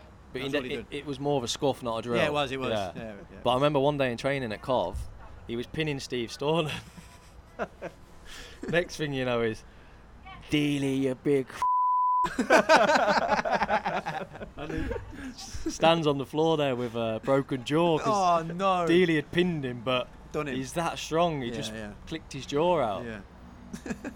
Know his own strength. Big deals. Uh, Radhi Jaïdi. Ah, Ridey, yeah, nice fella, Ridey. Used to love, used to love a camcorder. He'd have a camcorder Really? anywhere. Yeah, honestly, us? and he'd have like a camera phone before they were even invented. I think he invented them. Wonder what's, what he's done with them tapes. Lovely, lovely guy though. Yeah. Lovely guy. Uh, Cam Jerome. Camilak. Now Cam, Cam was Cam was a good lad. He was raw, wasn't he? Yeah. Powerful. Got a bit better as he got older. Yeah. But lovely lad, lovely lad. Would do do anything for you and worked his socks off, and he's had a great career, hasn't he? Jermaine Beckford. Bex was uh, Bex was just like a goal machine. He really was. He was fast. Went from Leeds to Everton, and I I've, I I did think would he do it in the Prem, but I think that season he scored ten goals in the Prem. So you know you can't say he didn't didn't Yeah, do yeah. it, and he went on to have a great career and had a great couple of seasons for Leeds, Done well. them couple of years, and good goal scorer. Yeah. Last couple. Uh, Peter Reid. Peter Reid. He um, seen him actually last summer in Hong Kong and the Hong Kong Sevens. He's he's a funny guy and Yeah. had a couple of stories because he was my manager at Coventry for a bit. Um, for me, personally, under Reedy, he loaned me out to Luton for a month. I went back to Luton once for a month. weren't quite clicking, but then I come back, and I think that's when Mickey Adams come in, and Adrian Eaffy's assistant was still there, and Inchy was a great coach for me personally. Played a similar position, and but really, yeah, he was he was a good guy. He was funny. Took us to the races once. Chucked 500 quid behind the bar for the lads, you know, Fair stuff like yeah, that. little things that on yeah, really, um, a man's man. You know Yeah. what I mean? The, the Man management was good. man management was good, and always, always made you feel good. Gary O'Connor, finally. Gas, bloody hell. Got a fair few stories, Gary O'Connor. Yeah, do you know what? I, used- I used to get on fine with Gaz. I used to get on fine. I used to like him. I used to take his stories with a pinch of salt. yeah. but um, no, he, he he was all right, and he was a great. He was a good finisher in training. Unbelievable. He had unbelievable at that. You know, the curl into the far corner, the whip round the corner into the top corners and stuff. Unbelievable finisher. But remember the, when he told the physio he was. What did he tell the physio? He was getting his tattoos removed, and uh, he just missed training for one day. Come back in with two big scars on his neck. Had to miss a month. But the physio just thought he was getting them lasered off, but he actually had surgery. Physio's expecting him back in, ready for the weekend. He'd come in like Frankenstein. couldn't, Couldn't move, move. couldn't move his neck like Ronnie Moore. He was like that. And uh, yeah, he was out for a month because he had his tattoos removed. But listen, he's, he's Gaz has had he's had his problems and that. But when I was with him at Blues, he was a nice lad, and I I take people how they are with me, and you know, he, my time knowing him and being with him, he was sound. I know your career in football hasn't finished just yet, but like you say, no regrets as you reflect on it all. One or a, two. a few a few what ifs, but yeah, no real regrets. I'd have loved to have scored them two headers to get us the title. that that's that game at Preston, hmm. but but now you know what? It could be worse, couldn't it? You know, there's there's a lot of players out there that injury didn't make it. You look at the Bury situation now, Mm. people out of work. So I have to look back and be grateful. 559 career appearances, I think it was, and uh, yeah, I look back on yeah, it was good. It was good. Something that I'd I'd love to relive it again. Yeah. You know, have another crack at it. But yeah, I can't be. Uh, I can't complain at it. Need to get you back on Blues TV soon. Come down. Come down. No, and do yeah, I will. I'll, I'll be down. I'll be down as I'll be down as much as I can. To be honest. Yeah, we'll Yeah. get you down. So, chefs, thank you ever so much in this middle of this service Drive-through. station at a drive-through of a coffee shop. But it's good catching up with you, mate. Thank no you. worries, thank you. The Blues Talk podcast with Dale Moon and Callum Denning. Gary McSheffrey, ladies and gentlemen. What a man. Sitting at the side of a service station somewhere on the M1. You know what? I, I mean, when we did Darren Purse in a school in Northampton, I was like, surely we can't get any more Yeah, random, really, in terms of interview locations. Yeah. But then we did a bit of a wild goose chase around South Yorkshire. so we went to Junction 29, found a Starbucks there, which is, you know, where we were told to meet. Mm. McSheffrey rings, where are you? Junction 29A. Yeah. Not Shambles. Great. He still looks like a player in his tracksuit, doesn't he, Chef? Looks after him. He's got It's that like little baby face. Donny Rovers, brand new signer. Yeah, but um, nah, I've re- really enjoyed talking to him. Actually, we could have um, could have sat there for longer, but great stories about players of yesteryear and blue shirts and blues managers, and not just that, but someone who's I think learned and looks back in hindsight at some of the mistakes that he made as well, and Mm. has the um, I don't know, it has the the nous now and humility to say he wasn't at his best at certain times, not just in a blue shirt, in a sky blue shirt as well. Um, but really interesting to see how he's developed as a kid, uh, being one of the youngest, as we mentioned, that Jude Bellingham is for 16 Blues. years of age, yeah. You know, in the Premier League to make your your debut against against Villa and as a 16 year old must have just been a whirlwind for him and it's really difficult because you try and hammer into like um, to young footballers how important it is to to learn and to take it all in but until you actually get older and I think Gary McSheffrey's a great example of a player who until he got older did he probably look back and realise the magnitude of what he's achieved and I know he says there's like one or two little things he regret but he didn't do too bad out the game did he I mean played at the championship played at the highest level with with Carven Blues and um, yes now still involved in football which is great passing down all of that experience to the next generation It's my generation as well. McSheffrey in a blue shirt, 2006-07, first season that I properly remember, Hmm. finishing second in the championship. I know he was beating himself up for those two headers at Preston that he missed that could have won us the league. I, I wonder what the Duke thinks of Gary McSheffrey calling him a bit greedy we need to get him back we on. will speak to the Duke We'll put about this, to him and get the Duke's verdict on McSheffrey's comments. he, and he kept saying it's, you know he releases the book, so he must have just been holding onto the ball for too long, trying to do it himself. But his words, not mine. I'm going to speak to Duke and see what he says. Get a bit of dirt on Gary McSheffrey. I think from the Chefs Duke. is claiming a bit of a mentor role there for Dukey, by the way. Responsible for our three home goals this season, the Yeah. headers. Yeah. Anyway, speaking about back post headers, we'll touch on Stoke in a minute, but I'm sorry to do this to you now. Let's go back to the Liberty Stadium midday on a Sunday. I mean, Horrible. it's not great at the best of times. No, Grim South South Wales, early kickoff Sunday, televised game. What time were you up out of interest? Uh, five forty-five. Oh, not bad. Yeah, it was, it's okay. But you know what? It's um, again we go we go to a Swansea team, and you know what Swansea are all about. And yeah, they are a team who've gone through a lot of change, not not just their players, but also the the manager as well. But they they like Brentford in a sense have a philosophy, a way of playing that regardless of who the manager is or what players come in, they have to adhere to that philosophy. And so I don't think they surprised Blues in any way in the manner that Swansea set up on the day, the way they played. And for 45 minutes to an hour, it was a it was a pretty solid away day performance. We managed to keep them at bay without offering too much of an attacking threat.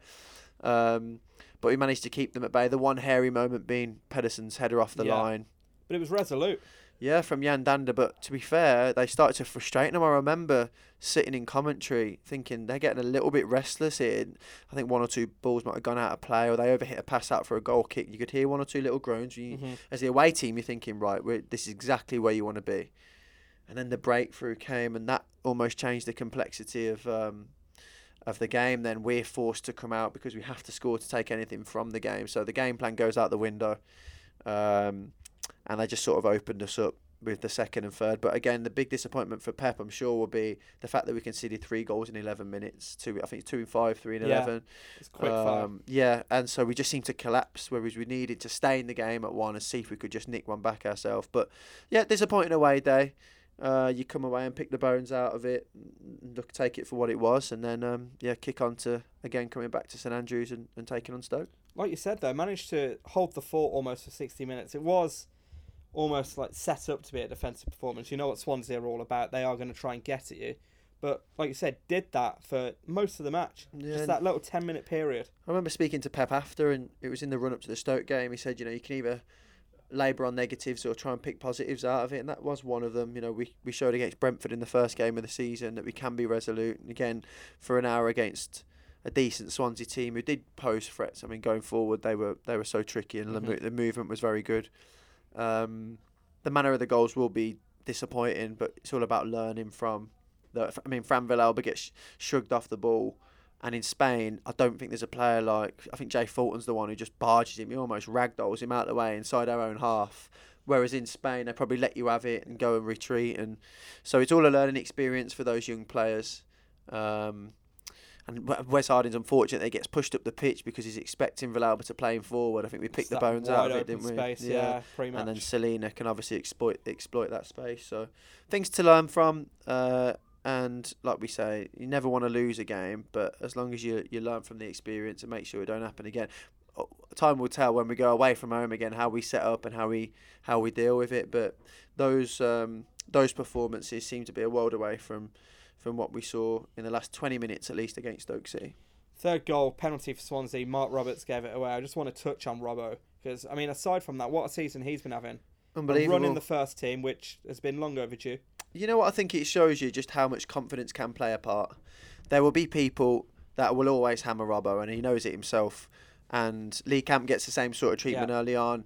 Um, but his performances have to do the talking. There is no other way of winning people round than making sure that your performances are good. And this season, yeah, we've conceded some goals, like heavy defeats on the road, but um, Robbo, I think's been as good as I've seen him uh, since he joined the club. Definitely Campy as well on that note. Well, well, the the biggest compliment you can pay to Campy is no one's talking about him. Exactly. No, n- well, I'm sh- there'll be always people that'll, that'll criticise Campy just because he's he'll he'll throw one in and then pluck one out the top corner. It's the sort of goalkeeper he is. He knows that himself. Um, but for Robbo, it's just good to see a player who's a smashing lad off the pitch, um, get a run in the team, watch his confidence grow, uh, and actually, if you took it in isolation, some of his defending this year has been very, very good. It's just a pity that we've been on the end of a few heavy defeats, so you can't, you know, certain scorelines you can't come out and say how good was he today. Well, how can he? How can he have played? Yeah. Right, you've just you've just conceded three goals. You can't highlight a centre half.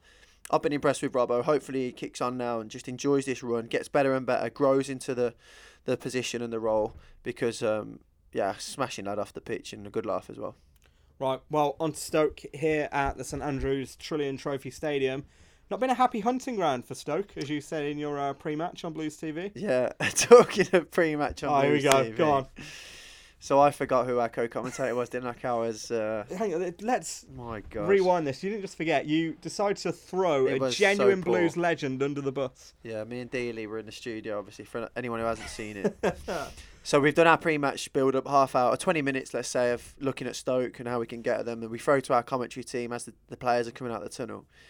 So Darren Purse was our co-commentator, but I hadn't. He, he had to arrive late.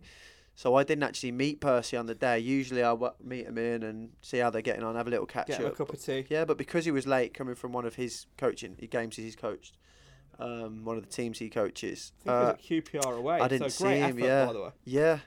Um, so I've just had a complete mind blank. So my words were, let's go to our commentary team, Jonathan Bell, and uh, then pure panic comes over my mind. Turn to Dealey. Who is it again? I've killed Dealey because he has no idea what I'm talking about. So he's looking at me and he mouths like, I don't know, like keeps his lips s- sta still as he can. So he's now a rabbit in the headlights, and I just have to sort of make a laugh of it and and say uh, Jonathan Bell and, and laugh and somebody else. Tell you But what, not my finest moment on It telly. wasn't as bad as you made it out to be. I mean, have a listen to this. Talking you through it, our commentary team, Jonathan Bell, and uh, oh, who's alongside him? Jonathan Bell and someone else. Yeah, thanks, mate, for playing Yeah, that you, clip. you, you got away with it. Yeah, no, it's okay. We just you just have to, one of those things where you just have to smile at it in hindsight. But one thing's for sure, I'll be writing down who our co-commentator is for every game this season. Big, big letters see, the camera. see, I, I, think that's the way to do can't. I can't preach that a team have got to learn from defeats if I'm not learning from a defeat. So I've took the L, and now I'm moving on. This is it. We're all about learning Yeah. from those minor setbacks. As for the game itself, um, you're right. Wasn't a happy hunting ground for Stoke. I think it was one win in twelve, um, and in those twelve, we'd kept ten clean sheets. I mean, that's an unbelievable. Talk about defending. That's an unbelievable stat. Um, ten clean sheets out of twelve against Stoke. We didn't manage to preserve that or extend that record on the day. Um, another scrappy game, wasn't it, for an hour? Let's not kid ourselves. It was they they added to what was a bitty game, and so too did the referee. Yeah. Um, every little thing was getting blown up. We stopped any momentum. We couldn't Do get we want the- to talk about the Giménez incident? yeah, well, uh, you know what's interesting with that one? Uh, Darren Person, Jonathan Bell were screaming penalty in real time, and we were watching it on Blues TV, and we weren't sure initially whether, you know, that there was too much contact when the arms went over the shoulder, if he did have a pull on his shoulder, or if he went to ground. I think having the benefit of seeing it two or three times, not only does is there enough there to warrant a penalty, but he does obviously tread on his face and leaves him with Alvaro with a few nasty scratches by the eye and the ear and the cheek. As and- Alvaro was happy to post on Instagram the next morning. yeah, uh, he's proud, and he really now he feels like he's scars. in England. Yeah, and Pep actually, I have to say, Pep's response to this post game was brilliant because, you know, he was he weren't in as many words telling Alvaro welcome to English football, but he did say in as many words. You can expect more of this. This is a real welcome. You got to do. You got to get, get, You've got to get more than fouled than that to um to get a penalty. You're not going to get a penalty just for being pulled down to the floor and stamped on your face almost. So took it really well. Um, so yeah, we didn't get that decision, and then Stoke scored. Don't? I mean, they it's a fantastic delivery from wide. Gets Um, straight through though, doesn't it, to Lindsay? yeah, it's uh, it's one of those horrible ones to deal with because the defenders are running back towards their own goal. Lee Camp thinks that it's it's bending away from him, so he retreats then and backpedals onto his own onto his own line, and then really it's food and drink for him at the back post to nod it home. And then you think, well, you're staring down the barrel. You've just been done three 0 away from home. Could the atmosphere turn? And credit to the supporters. Actually, they stuck with Blues. You know, you sometimes you get the feeling that supporters. Not the Blues are particularly bad at this, but you know when the atmosphere is turning, I talked about Swansea, they get frustrated, the natives at home. I didn't sense that at least, and it probably is to do with the fact that Blues hit back relatively quickly, which was a big help. Um, but yeah, I mean, again, Lukas Jutkiewicz, isn't it? It's another one that you can add to his show reel of how to head a ball. I, I was going to talk about how the match was incredibly similar to the Barnsley uh, win, but that goal I think just emphasised it. Yeah, yeah, you hang one up like that, and I think a lot of people pointed out it was the first time that Maxime kind of got that high up the Yeah. pitch in the game. Uh, he obviously came back into the team. and He makes a massive difference. I mean, Wes is a fantastic young prospect, and he's just unfortunately he is beyond one of the better right backs in this division. One of the Um, most underrated players in the division as a whole. just consistent. I mean, he defends well. He gets forward when he can. He links up well. Um, and he did for the goal. He just stands it up, and I don't even think players now have to look because you know he's going to be there. And uh, this time it's a headed, uh, a, a header down into the ground and up into the roof of the net, and um, that really was the. I know what happened next takes the headlines, but that was the most important goal because it prevented a, a scenario where it was turning a little bit, and um, it meant that we now were the team in the ascendancy, back on level terms. And isn't it mad to think that if we'd have taken the lead in that game and conceded, Stoke would have fancied their chances to go on and win it? Absolutely. But because we concede first and get back to one apiece, it's then us that are, are taking the game to Stoke. And credit to and a big shout out to Dan Crowley as well. What an impact! Changed the game. Yeah, what an impact! You know, he was dropped for a couple of games. Was it just the one game? I think the one, was yeah. it? Yeah, he's taken out the team. Um, comes back in with 20 minutes to play, and he's just busy scattering around the pitch. Wants the ball, lends it to him, gives it someone back, tries to get Blues uh, moving and up the pitch. Um, links up with with Lukas Jutkiewicz, with the players around him. There was just a real energy and determination in Dan Crowley's play to try and win that game for Blues. Um, and I don't think that should be overlooked. Um, but it was because ultimately we have a 16 year old who can't stay out the headlines for all the right reasons at the minute. Let's talk about Jefferson Montero before we come on to uh, his replacement. Hmm.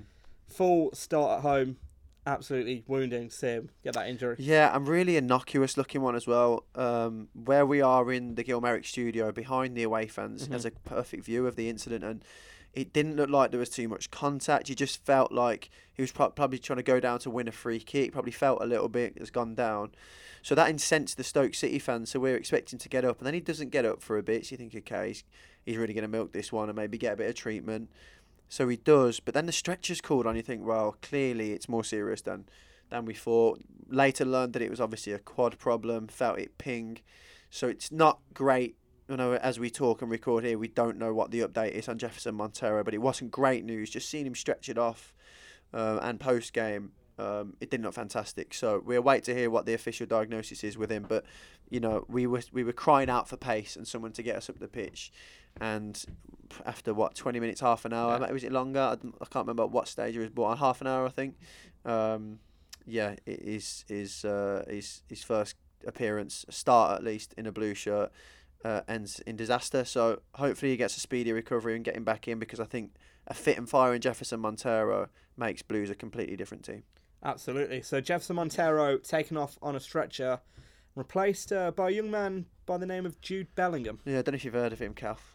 Name rings a bell. I He's think, got a little but- bit, I think. Um, yeah, I mean that init- that gives everyone a lift. You see, sixteen-year-old lad from the area. He's been at the academy since pre-academy, so seven, six, seven years old.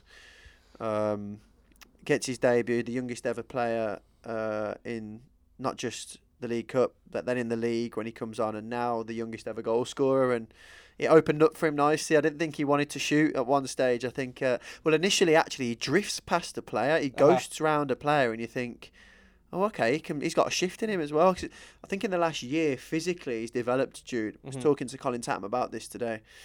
A year ago, I don't think he had the power in his legs to burst past a player who'd be in the chat. I don't know how slow or fast the midfielder was, but he just had a little change of pace, a little burst around the outside of a defender and um, a midfielder, sorry. And we thought, oh, okay, it may just sit up a little bit. He's got that in his locker as well as all the other tools in his armoury. And um, and then a few minutes later, he was chasing back and showed real athleticism to try and help out over on that right hand side where he's asked to do a job. Um, and then he finds himself in a central position. I think um, it opens up for him, and he's first. He's looking. You can see he's trying to slot someone through because that, I think that's the way Jude. That's where Jude's at his best. The edge of the 18-yard box, Providing. where he can either find that little pass or he'll chop away from a defender. You watch how many times, whether it's 23's football or first team this year, he'll chop from left to right and leave defenders sliding past, um, because that's where I think uh, Jude's at his best. So he finds himself in a similar position now because it's his first game at St Andrews. There is, I think he was accused in the nicest possible way after the game of being too safe actually, because he, you're probably a bit nervous. You want to make sure that first pass is a good one. So when you there is space in front of you, I'd rather give it to somebody Yeah. else and and just play the simple game. Whereas his talent's so much more than that. So I don't, you know, we scratched the surface of Jude Bellingham at the weekend, but that one occasion where uh, he didn't pass because he realised he had a good five yards in front of him.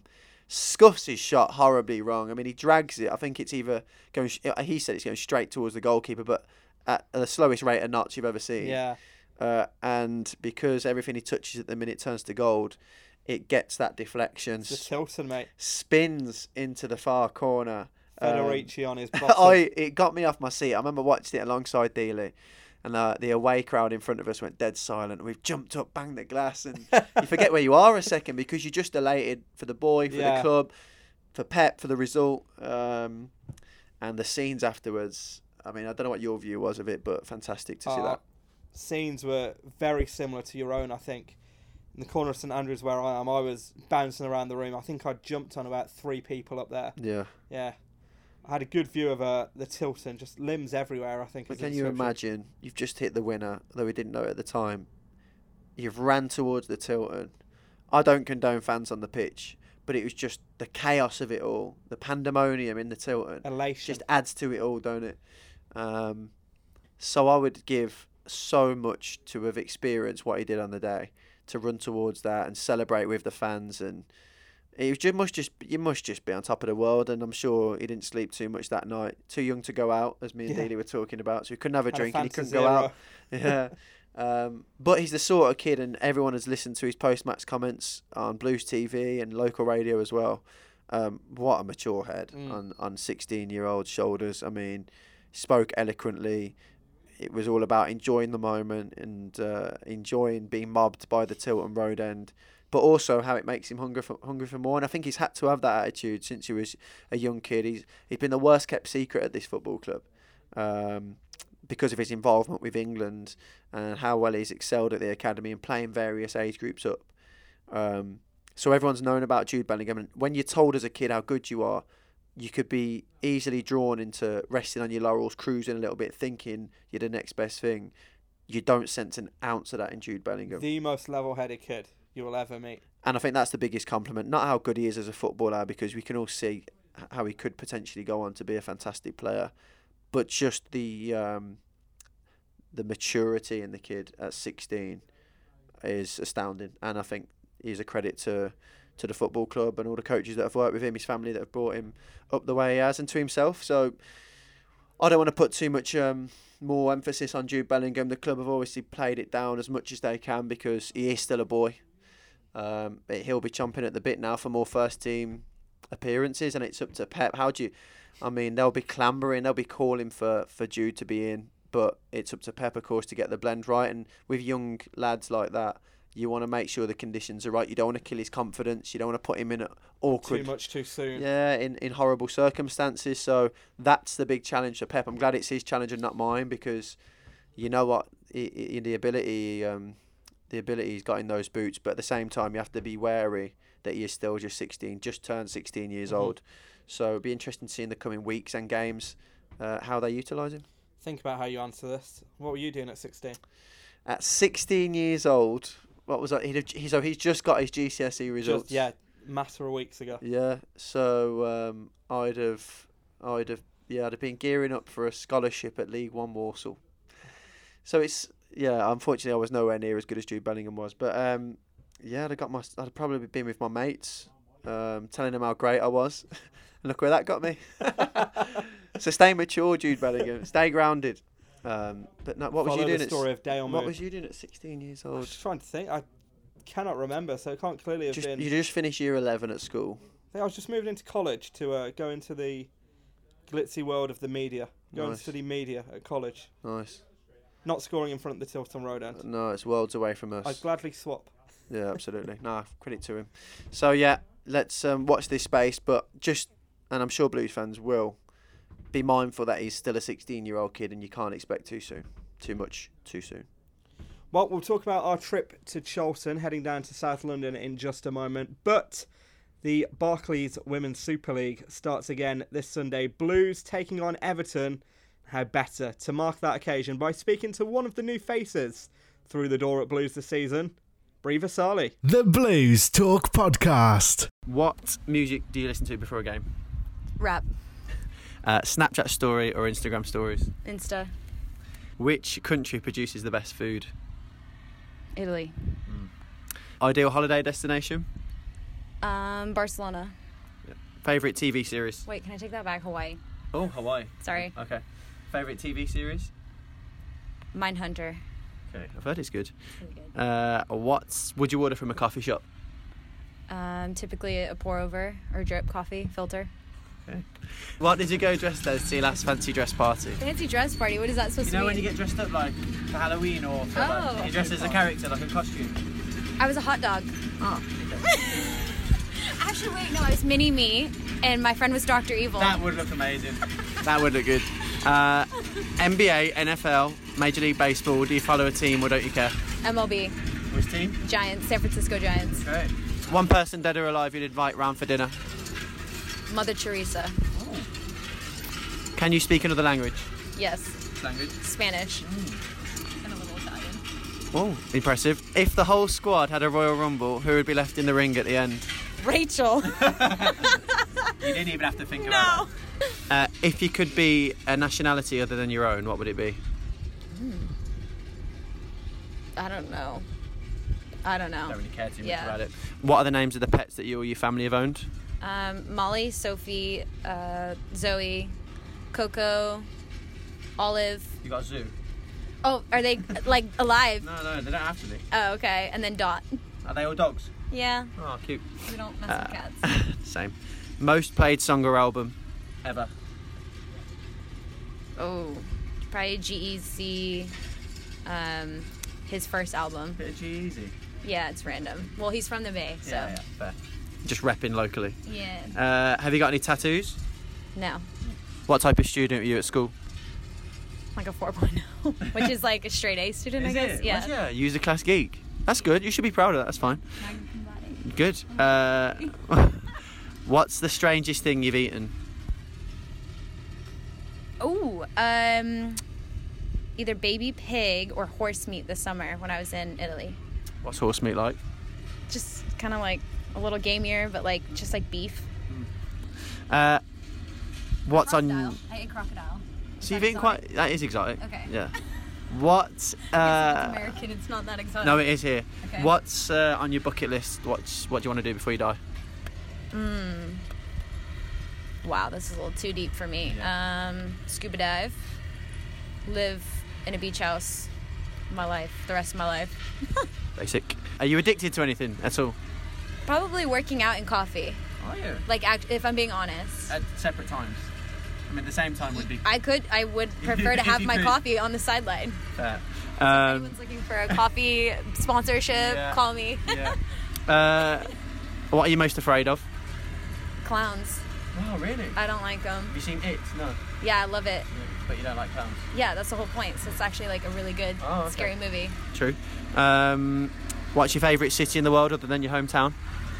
Ah, you was going to go with the hometown straight away. Uh, Malibu, Oh, okay. where I went to college. Nice. Um, the best way to eat chicken. So, what part of the chicken are your legs, breast, wing, thigh, and what flavour? Definitely like thigh leg combo. Uh, no breast unless you don't like you like dry meat. Like what's wrong with you? Yeah, but you can have it marinated. Okay, so you're anti-breast. Anti-breast. I'm not a breast woman. Sali's anti-breast. No breast woman here. Um, definitely them or barbecue, but like it has to be slow cooked so it falls off the bone. Okay, so it's like tender. Yeah, Nice. Uh, last few. What's your thoughts on fishing and people who fish? love them. All my friends fish. I used to date a fisherman. Ru- he had his own boat. You learn something new. Oh my Jesus. Uh, that's not the answer we get every time we do this quiz. Uh, fav- have you got any memorabilia? Anything against fishing? Everyone hates fishing. It's boring. You sit there for hours and don't do anything. Yeah, you get a buzz. No, you never get a It's not buzz. called catching. You bring some You never get a buzz.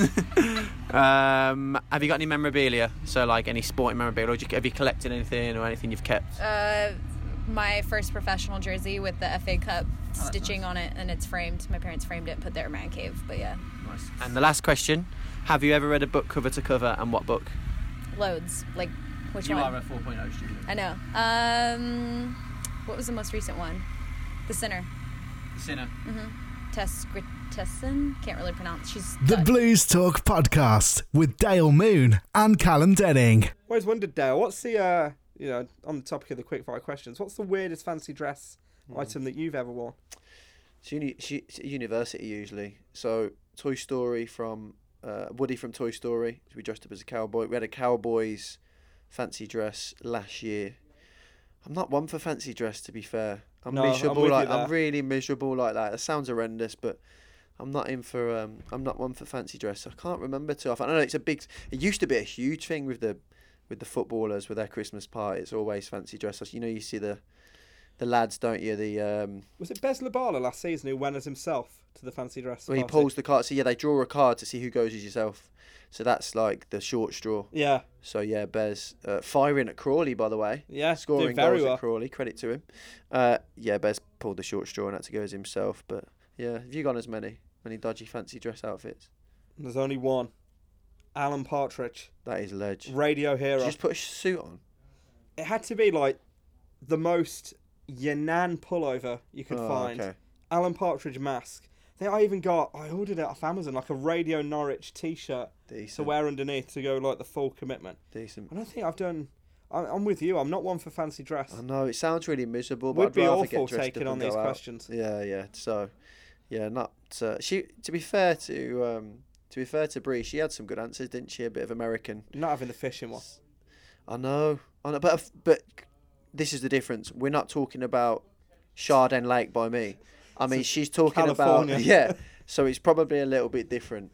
Yeah, just a. Um, so that's why her opinion's skewed. But yeah, fishing's not for me either. Boring. Right, well, you've got the chance to see Bri Visalli in action, her first game for Blues. In the first WSL game of the season, Blues hosting Everton on Sunday. Kickoff is at 2. If you haven't been down to the Moors, by the way, for one of these matches, absolutely incredible. Recommend it to you. Really big family occasion, Dale. won't even recognise the stadium because obviously all the changes Oh, yeah, have been brand going new. on. Yeah, as well. But yeah, get behind the girls. All change, isn't it? Lots of players in, lots of players out. So it's a completely new blue squad. They'll need all the support they can get this season. Get yourselves down there. It is always a great occasion. Um, and like I say, good family atmosphere down there for Blues women. So yeah, cheer on uh, Marta's team against Everton.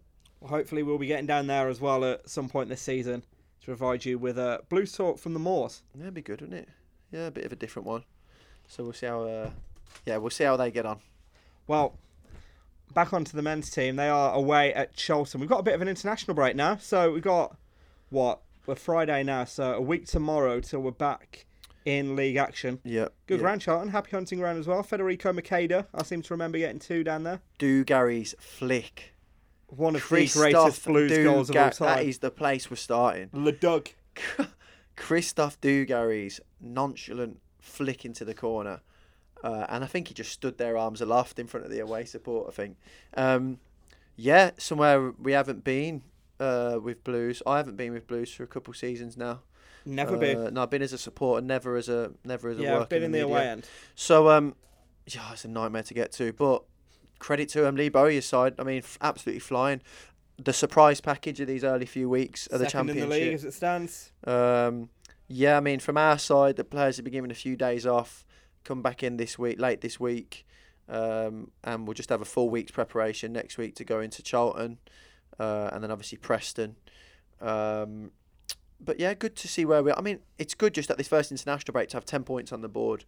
I think it just gives Pep, the team, the club, a little bit of leeway to work with now. Try and get the performances right, put a lot of working on the training ground next week. Um, looking forward to the Charlton game, but make no mistake. I mean, don't overlook Ch- this Charlton team. I think there's been a few in the last few weeks that have done that at their peril. So um, Stoke being one of them. yeah, well, it'd be, be a very tough game for us. And as we say, the away form is the one that Blues have to try and improve now.